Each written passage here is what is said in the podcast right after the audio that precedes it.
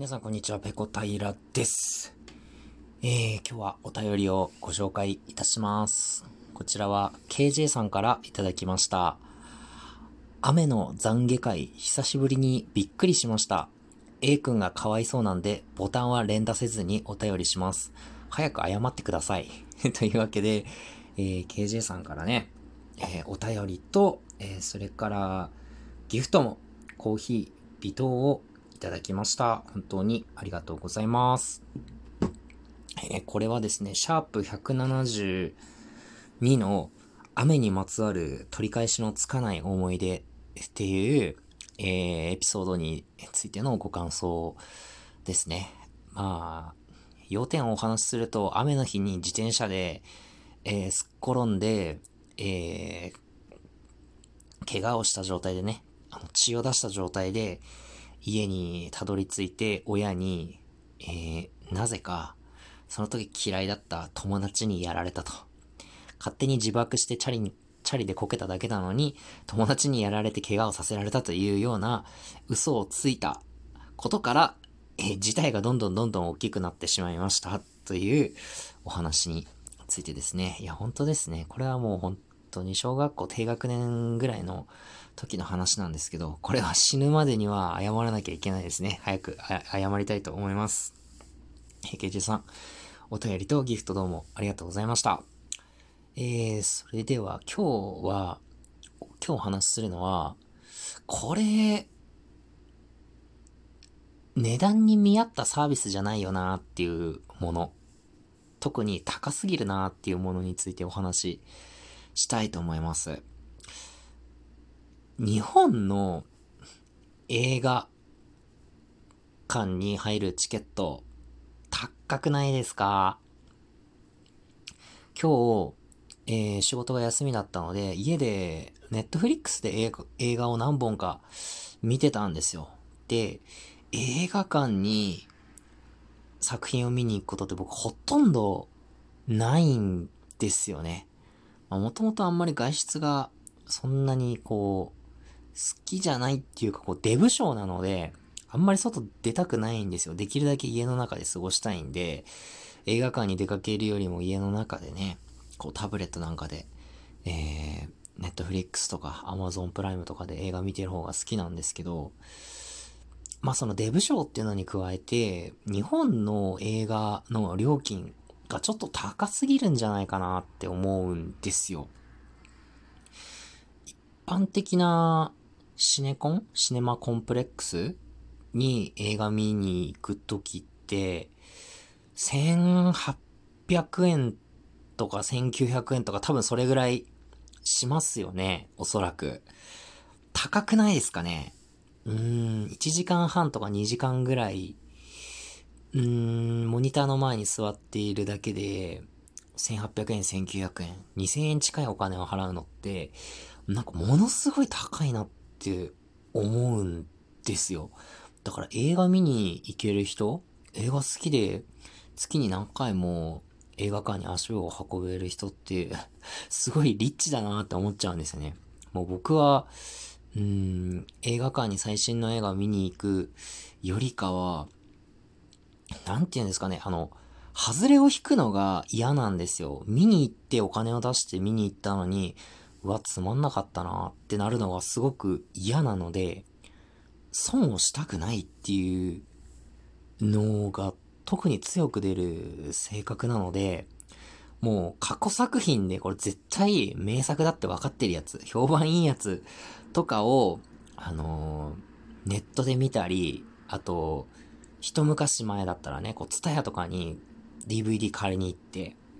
見るっていうことの方が多いんですよね。ツタヤとかだったら1作品100円くらいで1週間レンタルできますよね。もうだいぶレンタルショップなんて行かなくなって久しいですけど、もうネットフリックスとかアマゾンプライムとかだったら月いくらとか払って見放題じゃないですか。だからそういうので、うーん、過去の有名作品見ればいっかって思っちゃうから、どうしても新しい作品をね、うーん、2000円近いお金を払って見るっていうのが、どうしてもちょっとハードル高く感じちゃうんですよね。で特に僕、去年の10月末までメキシコで、えー、仕事して住んでたんですけど、メキシコは映画がめちゃくちゃ安いんですよ。この日本のシネコンみたいなところで見ても、そうだなチケットが500円とか600円ぐらい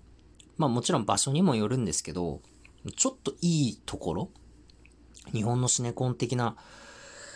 ところで見ても500円とか600円ぐらいで見れてしまうので、まあ物価の差はもちろんあるんですけど、それでも安いなってやっぱり思いましたね。日本に帰ってきてから、わ、一作品2000円近くするとやっぱりちょっと高いなぁなんて思っちゃいますね。皆さんは映画どうですか？映画館を見に、えー、シネコンとかね、その街の映画館とかに足を運びますか？それとも僕と同じように、その、ネットのね、サブスクとかのサービスで済ませちゃいますか？まあ、映画好きな人だったらね、もうあのでっかいスクリーンをみんなで共有してみるのが楽しいんだっていう意見を持たれる方も多いと思うんですけど、僕はもう部屋でね、ゴロゴロしながらタブレットでネットフリックス見てるだけで十分満足なので、2000円近く払ってなかなか映画館に行こうってはちょっと今思えないですね。特にコロナ禍でね。普段からデブ賞なのに、さらにそれに拍車がかかっているので、ちょっと映画館にはなかなか行けないなーなんて思っちゃいますね。はい。まずそれが一つね。このサービスと値段釣り合ってない問題。もう一つ、ちょっとこれ高すぎるなって思うのが、宅配ピザなんですよ。宅配ピザって皆さん利用されますか？このコロナ禍でね、なかなか自分で出かけていって買うっていうことが、まあ心理的にも、その他の条件的にもちょっとハードルが上がってるんで、もしかしたら利用されるっていう方は以前より増えているのかも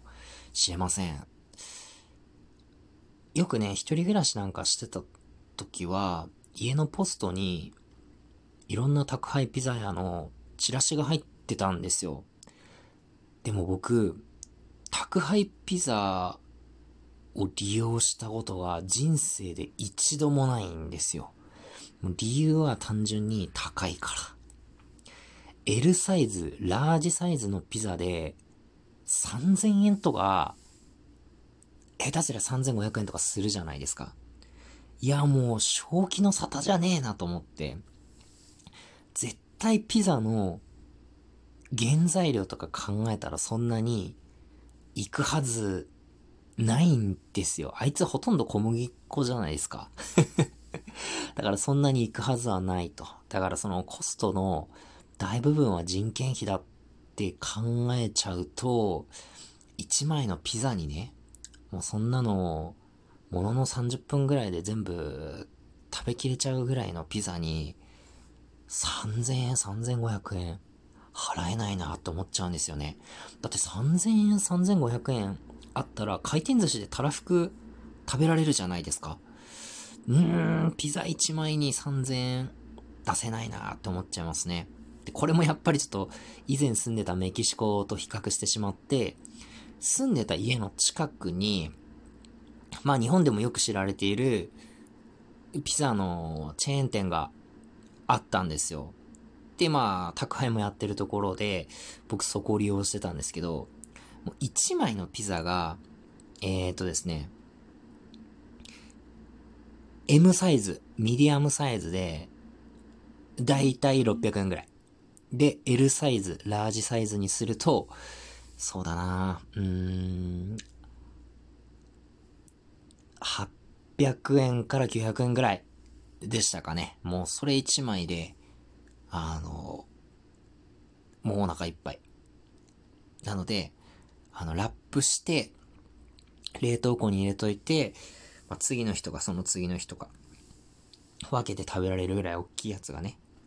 まあ、1枚800円とか900円ぐらいで食べられたんですよ。もちろん宅配してもらってですよ。あの、玄関先まで届けに来てもらって、その値段で食べられたので、やっぱ日本の宅配ピザ高いなって感じちゃいますね。で、その店以外にも、えっ、ー、と、テイクアウトのピザ屋があったんですよ。でそこも、まあ、アメリカ資本の、え、ピザ屋だったんですけど、そこはですね、えっ、ー、と、ラージサイズのピザが、だいたい500円。5、600円ぐらい。持ち帰りで行けば、それぐらいで買えちゃうんですよ。だからもうそこ行った時はですね、ラージサイズ3枚ぐらい買って、もう小分けにして冷凍庫に、あの、ぶっ込んでましたね。本当に、ピザは安かったです。うん。で、味もいいですしね。決してその、なんか材料とかしょぼいやつで美味しくないとかじゃなくて、あの、しっかりね、チーズたっぷりで、ソースもたっぷりのね、あの、熱々のピザ届けてきてくれて、1000円弱とかでね、食べられるので、やっぱ日本に帰ってくると 宅配ピザ高いななんて思っちゃいますね。うん。なかなかこの映画とピザについては、ちょっと値段がネックになって、今後の人生でも多分僕はあんまり日本では利用しないかななんて思っちゃいますね。まあ、この辺はね、金銭感覚人によるんで、全然違うな、違うと思うんですけど、僕はこの二つに関しては、ちょっとね、値段とサービスが釣り合ってないんじゃないかななんて思っちゃいました。皆さんはどうお感じになりましたか？よかったら感想を教えてください。はい。今日の配信はここまでです。次回やれたらやります。それでは、ペロンペロン。